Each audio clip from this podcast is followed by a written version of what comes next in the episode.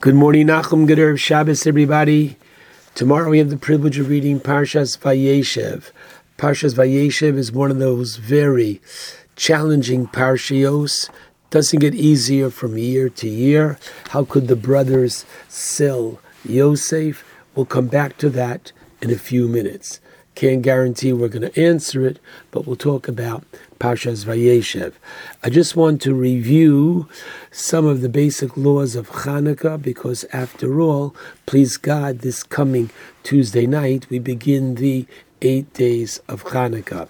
Now, it's interesting that the Rambam's uh, monumental work, his Mishnah Torah, which is really a very clear, concise presentation of Jewish law, is not a history book.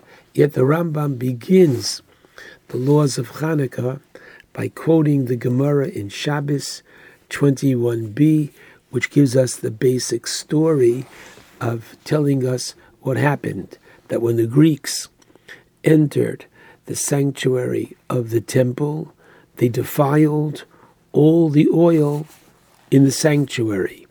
And when the Chashmonoim proved victorious, they discovered but one undisturbed jug of oil with the seal of the Kohen Gadol, the high priest, but there was only enough oil to burn for one day. A miracle occurred, and they kindled with it for eight days. And the following year, they established these eight days and made them a festival for Hallel, for praise, and Hoda'ah al Hanisim, thanksgiving. Now the question is, why is this placed at the beginning of the laws of Hanukkah? And the answer we have to know is that the essence of Hanukkah is not only to light the menorah, as we shall speak, but to publicize the miracle. So we need to know ourselves what is the story and what we're publicizing, what we're telling the world. And this is a very important ingredient of Hanukkah, the concept of Persume Nisa, publicizing the miracle. And before we get into any of the laws, I just want to remind everyone what is Hanukkah?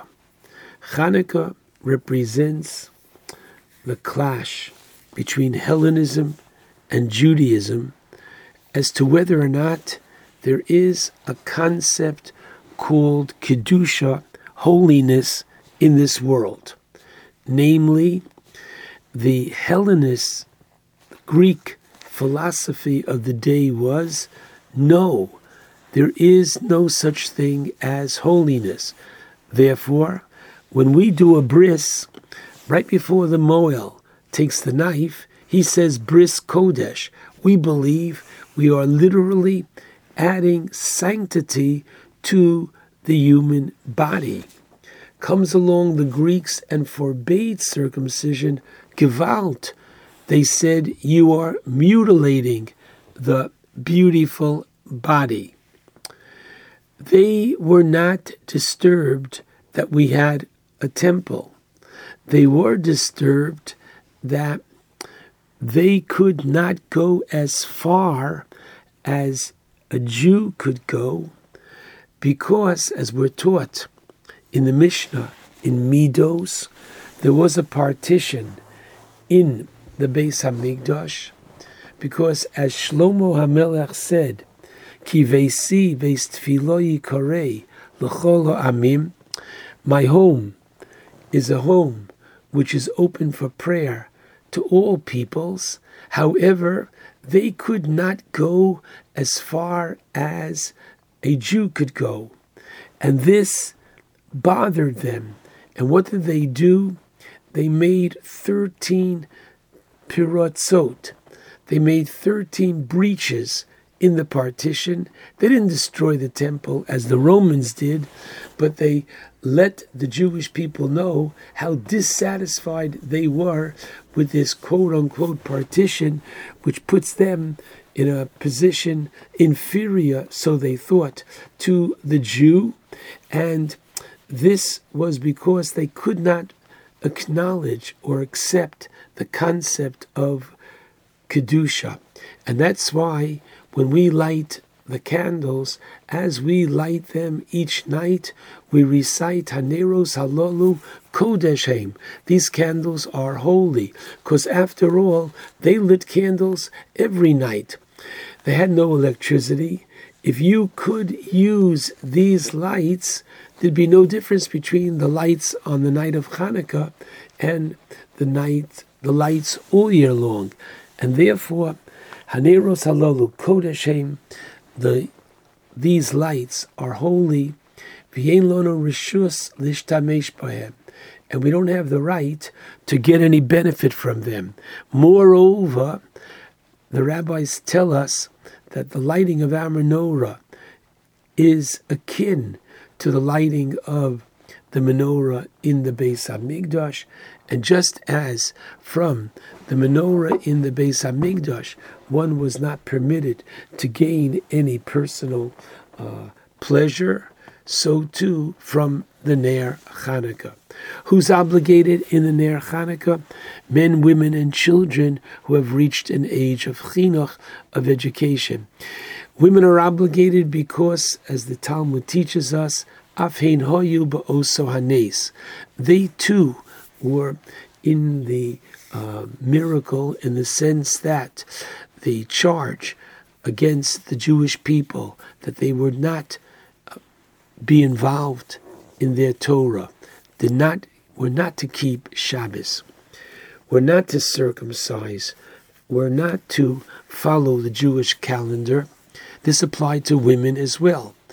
Moreover, Tosfos teaches, as we know, it was Yehudis, the daughter of Yochanan Kohen Gadol, who actually helped spurn the military victory by decapitating the general, for they had that incredibly horrific law that a bride on a wedding night was first to go to the local governor, and she decapitated him, thereby telling her dad and the rest of the Chashmonoim time to act. On the first night of Hanukkah, we recite three blessings before we light the candle. The first one is Lahadlik Neir, a bracha of mitzvah. The second one, Sha'asa Nisim, thanking God for the miracles. And the miracles are in two. Number one, as we say, the Al Hanisim, the incredible miracle of our winning the war with their being in the great majority and we being the there being the many, we're being the few. And finally, the bracha of Shehechiyanu. Facing the menorah, on the first night, the, mino- the candle is on, or the oil on your extreme right. Each night, you put them in from right to left, and you light them from left to right. There is to be enough fuel to burn for a half an hour. The ideal time to light the menorah is at the end of Shkia, at the beginning of Tseis HaKochavim, which is between New York time, between 5 and 5.10 this time of the year. We'll speak about, please God, the Friday night of Hanukkah next week. Be aware that the earliest that you could light Ner Hanukkah, if one was really in a pinch, is Plag HaMincha, which is approximately uh, this time of the year, 3.30, an hour and a quarter before sunset. But if you were to light that early, there would have to be enough candle or fuel to burn that half an hour after the proper time, which is at the end of sunset, beginning of tseis, when the stars come out, from at least 5 till 5.30. Till when can one light? because there is this element of persume nisa, of publicizing the miracle, and since people are out of doors and um, people are traveling, as long as people can see the menorah, one can light. As long as people are up in one's household, one could light. Ideally, somebody else should be there when the menorah is lit. We include in the Shmona Esrei Al Hanisim, if one neglected to say Al Hanisim, one does not have to repeat the Shmona Esrei. We have it in the Birkas Hamazon, and except for Shabbos, which we'll talk about next week, one does not have to repeat the Birkas Hamazon for Al Hanisim. And finally, we delete during the uh, eight days of Hanukkah, we delete Tachanun, we don't say Tzidkascha, we don't say Lamnatseach, and we do say the complete Hallel each and every day of Hanukkah. I'd like to share with you one very important idea that emerges from Parshas Vayeshev, and that is the moving along of the destiny of the Jewish people. Yaakov sends Yosef to see how his brothers are doing in Shechem. He can't find them. He has every right to go back to his father because they're not in Shechem. I went where you told me they weren't there. But the Torah tells us in chapter 37, 15, Ooh, Vayimtso'ehu ish and literally a man discovered him. Who, what, when, where? What's this man doing in the middle of the field, out of nowheres? And Yosef is literally famblungen. He's looking around in the field. So the man says to him, Tell me, what are you looking for? Yosef says, My brothers.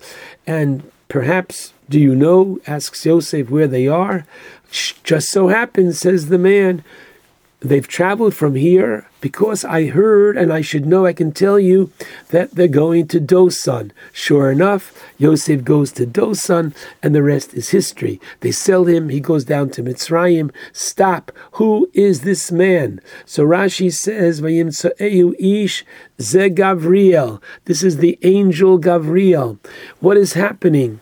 In chapter 15 of the book of Bereshis, God said to Abraham, Yodoa Teda, you should know with absolute surety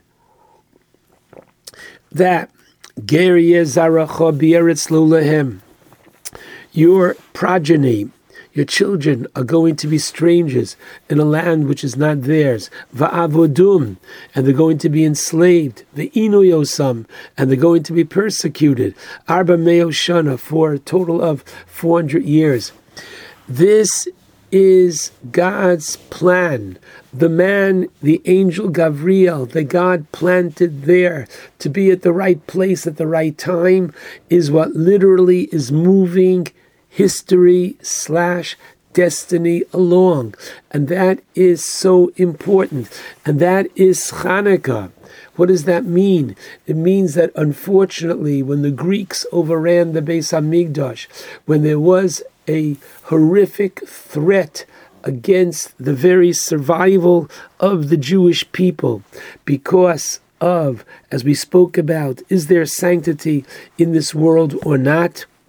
And once again, God gave the Jewish people what I call a divine wink, not only by enabling us to win the war for which Moshe in Parashas Zos Habrocha, when he blesses the Jewish people right before he takes leave of them, right before he dies.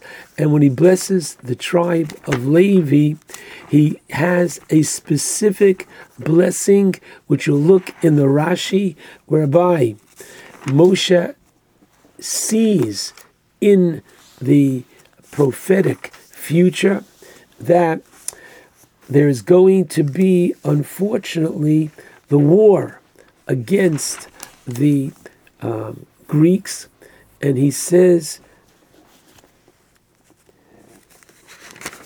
Borech Hashem Chelo Ufoal Yodov Tertzeh Mechatz Mosnaim Komov Umisanov Minyakumun. What does that mean? It means that God should help him in battle. He saw that the Hashmonoim are going to fight against the Greeks, and they're going to be so outnumbered.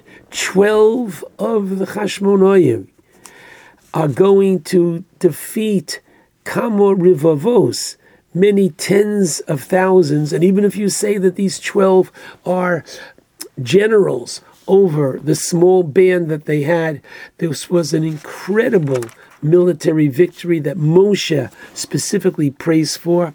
This is God proving to the world that he has not forsaken the Jewish people.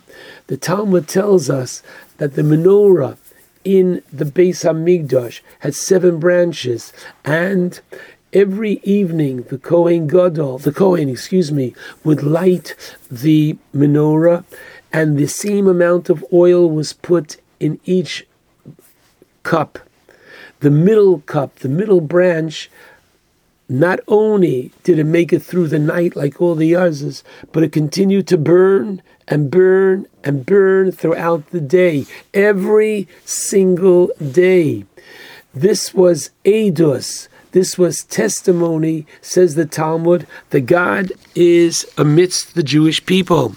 This was a divine wink which God gave the Jewish people at Hanukkah again by having the miracle with the oil, by saying to them, I am still with you, the Jewish people. I think I would be remiss if I did not thank Mr. Trump for the very special Hanukkah present he gave the Jewish people by formally recognizing Yerushalayim as the capital of the state of Israel. David HaMelech already told us in Tilim 48 that Yerushalayim is Kiryas Melech Rav.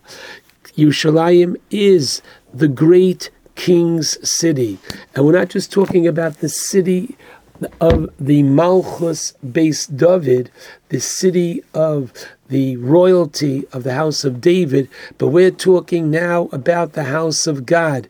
The Beis Hamikdash was two of them in the city of Yerushalayim. The third Beis Hamikdash will be in Yerushalayim. And so when we hear Yerushalayim, this is Hanukkah. We hear Kodesh. You should know that when we will bring the Korban Pesach, so the Korban Pesach was not eaten in the Beis Hamikdash.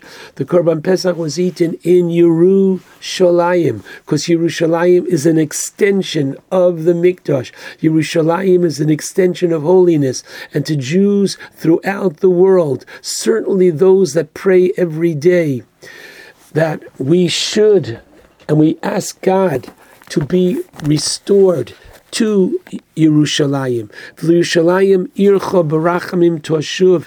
May you to Jerusalem, your city, may you return in compassion every single day. But listen carefully. Jews throughout the world who unfortunately do not pray every day.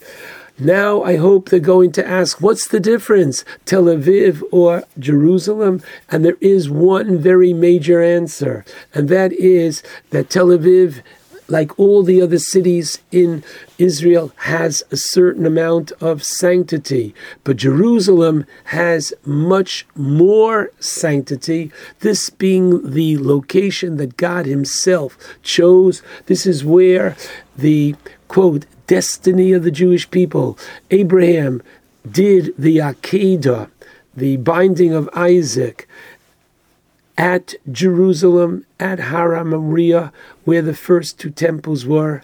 And this is where, please God, Vayimtso'eu Ish, literally, the angel moved along the early part of our history, and we believe we are living in very special times that the entire world will come to recognize the Kedusha, the sanctity of Yerushalayim. Thank you, Mr. Trump, for this very special Hanukkah present and Shabbat Shalom and a Freilich Hanukkah to all.